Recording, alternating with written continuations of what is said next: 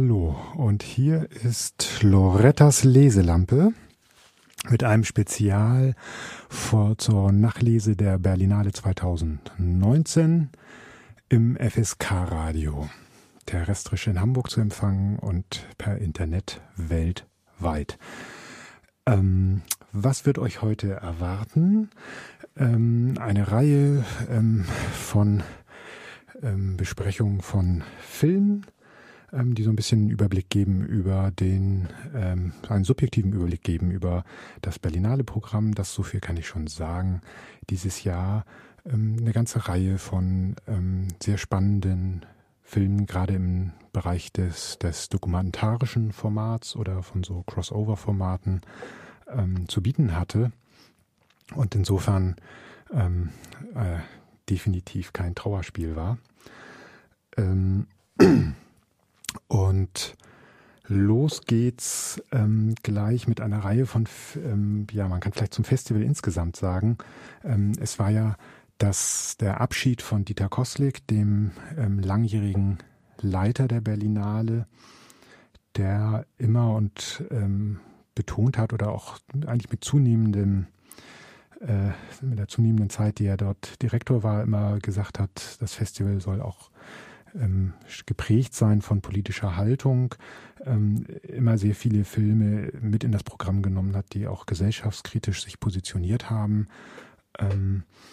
Und etwas, was, wenn man das, wo es so ein bisschen jetzt offen ist, wie wird es dann weitergehen? Als Vermächtnis hat er zumindest diese, diese starke politische Positionierung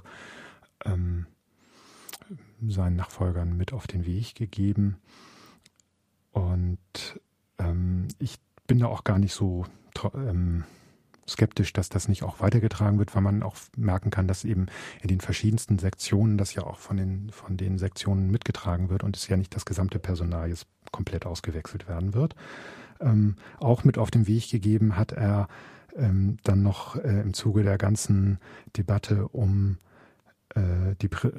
Präsenz von Frauen in der Filmbranche, beziehungsweise die Unterrepräsentation von Frauen in der Filmbranche, gemessen an dem, was an kreativem Potenzial vorhanden ist und was die, ähm, der gesellschaftliche Anteil von Frauen ist, ähm, und hat nochmal eine Selbstverpflichtungserklärung ähm, im Rahmen der Berlinale von verschiedenen Festivals, aber eben auch von der Berlinale unterschrieben, zu sagen, bis zweitausendzwanzig verpflichtet sich das Festival, fünfzig Prozent äh, Frauenanteil im, im, im Programm- und Organisationsbereich. Ähm, also insofern äh, als Abschied nochmal äh, eigentlich eine Selbstverpflichtung, die er gar nicht mehr einhalten kann, mit auf den Weg gegeben. Ähm, wobei diese Selbstverpflichtung natürlich auch äh, kein, nicht sanktioniert werden, wenn sie nicht eingehalten werden. Aber es ist ähm, abzuwarten, wie sich das entwickelt. Es wurde auch ein umfangreicher Bericht vorgelegt über die Frauenquote im aktuellen, in der aktuellen Berlinale und die Entwicklung der letzten Jahre, ähm, wo man schon sehen kann, dass es eine, eben keine fünfzig fünfzig gibt, aber dass die Berlinale da tatsächlich gar nicht so schlecht dasteht. Und zumindest konnten sie aufzeigen, dass gemessen an den Einreichungen die Auswahlkommissionen den Frauenanteil eher gehoben haben. Ähm, wobei das äh, natürlich auch unterschiedlichste Gründe haben kann, aber zumindest ähm, gibt es eben auch in den einzelnen Sektionen Sektionsleiterinnen, ähm, die, also es ist sozusagen im gesamten, in der gesamten Struktur durchaus äh, stark, äh, eine starke Präsenz auch von Frauen, professionellen Frauen aus der Branche eben ähm, festzustellen, der aber sicherlich noch erhöht werden kann.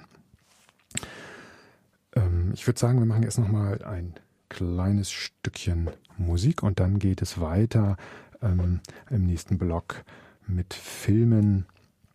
die sich ähm, auch mit historischem Material, mit Archivkonstellationen auseinandersetzen.